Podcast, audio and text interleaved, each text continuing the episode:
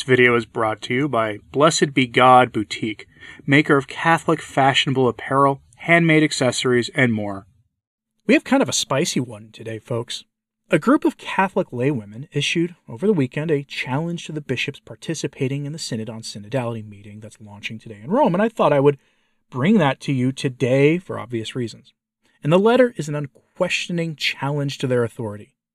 They ask them basically if these bishops are even Catholic. We have most of that letter for you here in a moment. Now, as you might expect, in some places the letter is a tad too touchy for this place, and I have to be kind of careful about how I talk about some of the issues in there. I'll have the full text linked in today's show notes at return to tradition dot org for your reading pleasure, and you can read it without any worried about YouTube-friendly filters. Make sure to keep all the Synod participants in your prayers, even if it's for their interior conversion, if you feel it necessary. Now, after the text of that letter, we'll talk about an important piece of Synod-related news.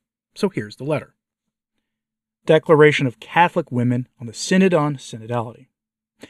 Now, this begins in a little spicy way, and I'll have to skip past a little bit of the text here, but it begins by reminding us that our Lord Jesus Christ established the Catholic Church to be the light of the world, and that through the successors of the apostles we may hear his voice, and that all nations be led to eternal salvation. It's a reminder of what the, church, the Church's mission actually is, the salvation of souls. Not to make people feel good, not to make them feel like they're part of a bigger thing. It's the salvation of souls, and that we really shouldn't be that concerned about people's feelings on things.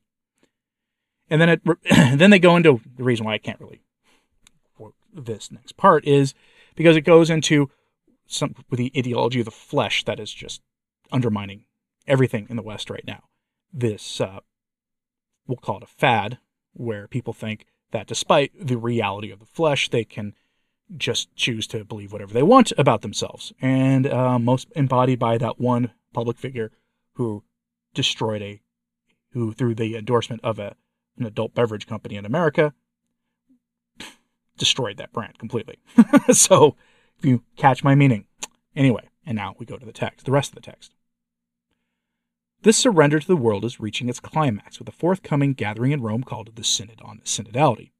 In the preparations for this gathering, much has been made of the role of women in the Church. Suggestions have even been made that the structures of the Church be reformed so that women might participate in governance and that women's inclusion in the diaconate be considered. Female participants whom Pope Francis has appointed and given a vote equal to a bishop or cardinal have advocated heretical doctrines and espoused views contrary to the Catholic faith. In the preparatory documents themselves, poisonous error is insinuated to the effect that unrepentant, notorious public sinners should be, quote-unquote, welcomed into the Church, without repentance as a precondition of sacramental communion. Such a quote-unquote welcome would only ensure more terrible torments for those individuals in the world to come, as anyone who professed the Catholic faith would know. We have also witnessed the church leaders and lower clergy who are willing to revise the Church's teaching on uh, the James Martin sin and endorse blessings of James Martin pairings. Regrettably, Pope Francis has appointed some of these individuals to key organizational positions or as voting members of the October Assembly. As Catholic women who practice the faith and believe all that Holy Mother Church teaches, we wish to be represented only by bishops, to whom Christ entrusted the governance and leadership of his Church, and only insofar as they believe and profess the Church's faith. Those who come in by another way are, quote, thieves and robbers who come only to steal, to slay, and destroy. See John chapter ten, verse ten. We and our families, and indeed all Catholic laity, have a right to orthodox doctrine and faithful preaching from the pastors of the Council of the Church. See the See the Code of Canon Law, Canon two twenty-nine, subsection one. Therefore, to those bishops, the actual successors of the apostles, mingled among the mixed assembly of laypersons and ecclesiastics purporting to be a synod of bishops, and soon to be assembled in Rome, we, the undersigned Catholic laywomen, demand evidence that you do, in fact, continue to profess the Catholic faith. Specifically, we ask the following. Do you share the unbroken faith of the Church, that certain actions can be qualified as morally evil based on their nature, regardless of the intention behind them or the consequences for everyone involved? See Veritatis Splendor, number seventy-nine and eighty-two. Do you hold to the absolute primacy of the objective moral order that by itself surpasses and fittingly coordinates all other spheres of human affairs? See the Vatican two document, Inter Mirifica. Do you profess with the Council of Nicaea, Saint John Paul the Second, and all the Church's tradition that, by divine law, only baptized men may receive the imposition of hands necessary for sacred ordination, so that baptized women are always and necessarily in all respects to be numbered among the non-ordained faithful. See the nineteenth Canon of Nicaea and Ordinatio Sacerdotalis. Do you uphold the unbroken teaching of sacred tr- scripture and holy tradition that James Martin activities are disordered, objectively, and contrary to the natural law, which under no circumstances can be approved? See Catechism of the Catholic Church, number two three five seven. Do you uphold the doctrine that the Holy Spirit was promised to the successors of Peter, not so they might, by his revelation, make known some new doctrine, but that by his assistance they might religiously guard and faithfully expound the revelation or deposit of faith transmitted by the apostles? See Vatican One, Pastor Aeternus. Do you uphold the faith of the Church that faith alone is an insufficient preparation for receiving the sacrament of the Most Holy Eucharist, but that sacramental confession must necessarily be made beforehand by those whose conscience is burdened with mortal sin, however contrite they may consider themselves? See the Council of Trent, Decree on the Sacrament of the Holy Eucharist, Canon eleven.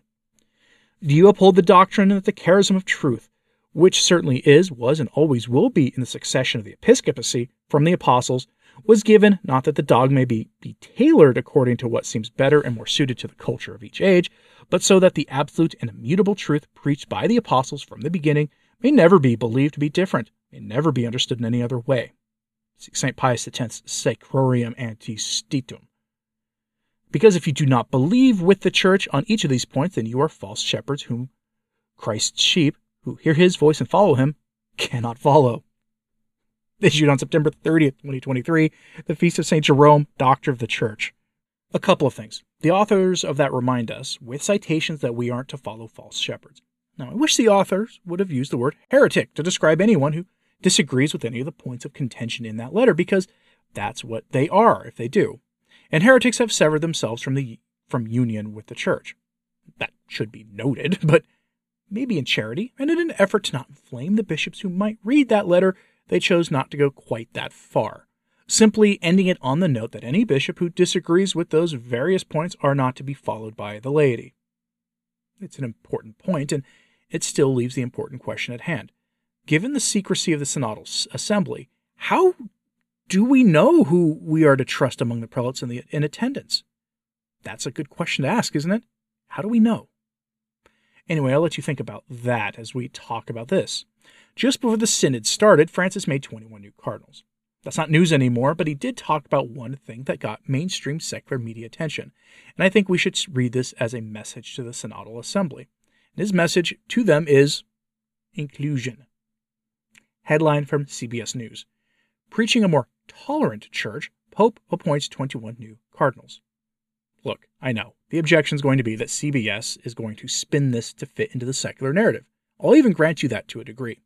I just think they don't need to spin things that much to get a secularized message out of Francis. But here's their major takeaway.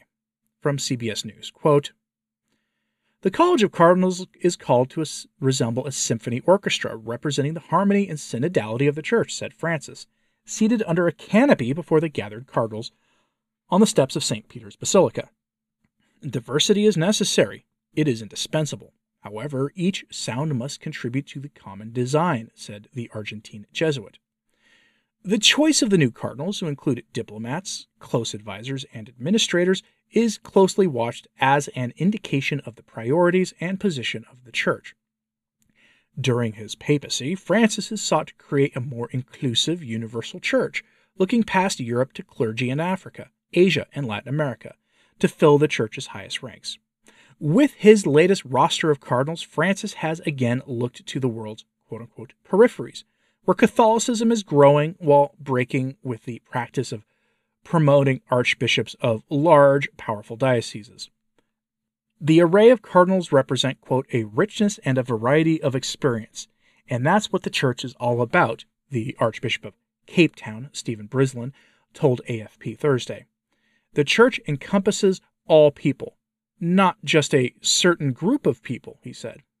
There are three new cardinals from South America, including two Argentinians and three from Africa, with the promotion of the archbishops of Juba in South Sudan, Tabora in Tanzania, and Brislin from Cape Town, end quote.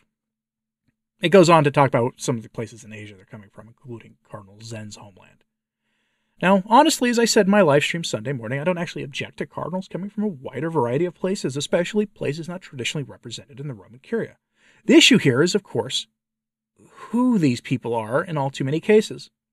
I go over some of that in the live stream I did uh, Saturday night, Sunday morning, so go check that out if you haven't. The main takeaway here is the concept of being welcome, creating a more welcoming church. The language of creating a new church had been used a lot until fairly recently by the organizers of the Synod, and some of their mouthpieces in the laity. I kind of suspect that a memo went out from Rome telling them to stop saying it that way because, frankly, it's the language of apostasy, and you can't have that kind of thing being said with a straight face by organizers of a formal synod of the church. But those are the values we're expected to maintain now in the church. Listening to voices from a wide variety of backgrounds. It's purely ideological, and coming at a time when Francis is telling us to not be driven by ideology. Such is the present nature of the multi-decade crisis in the church, and the stage we're in now. What do you think of all this, though? You can read the full letter through the link I have to it at return to tradition dot org, so go check it out, please, and make sure to follow me there. But let me know what you think of the secular coverage of the Synod, as well as that letter challenging the bishops in the comments, please, and thanks to the patrons for their continued support of this channel. It is greatly appreciated. If you want to become a patron, links in the description box below. As always, pray for the church. I'm Anthony Stine. Ave Maria.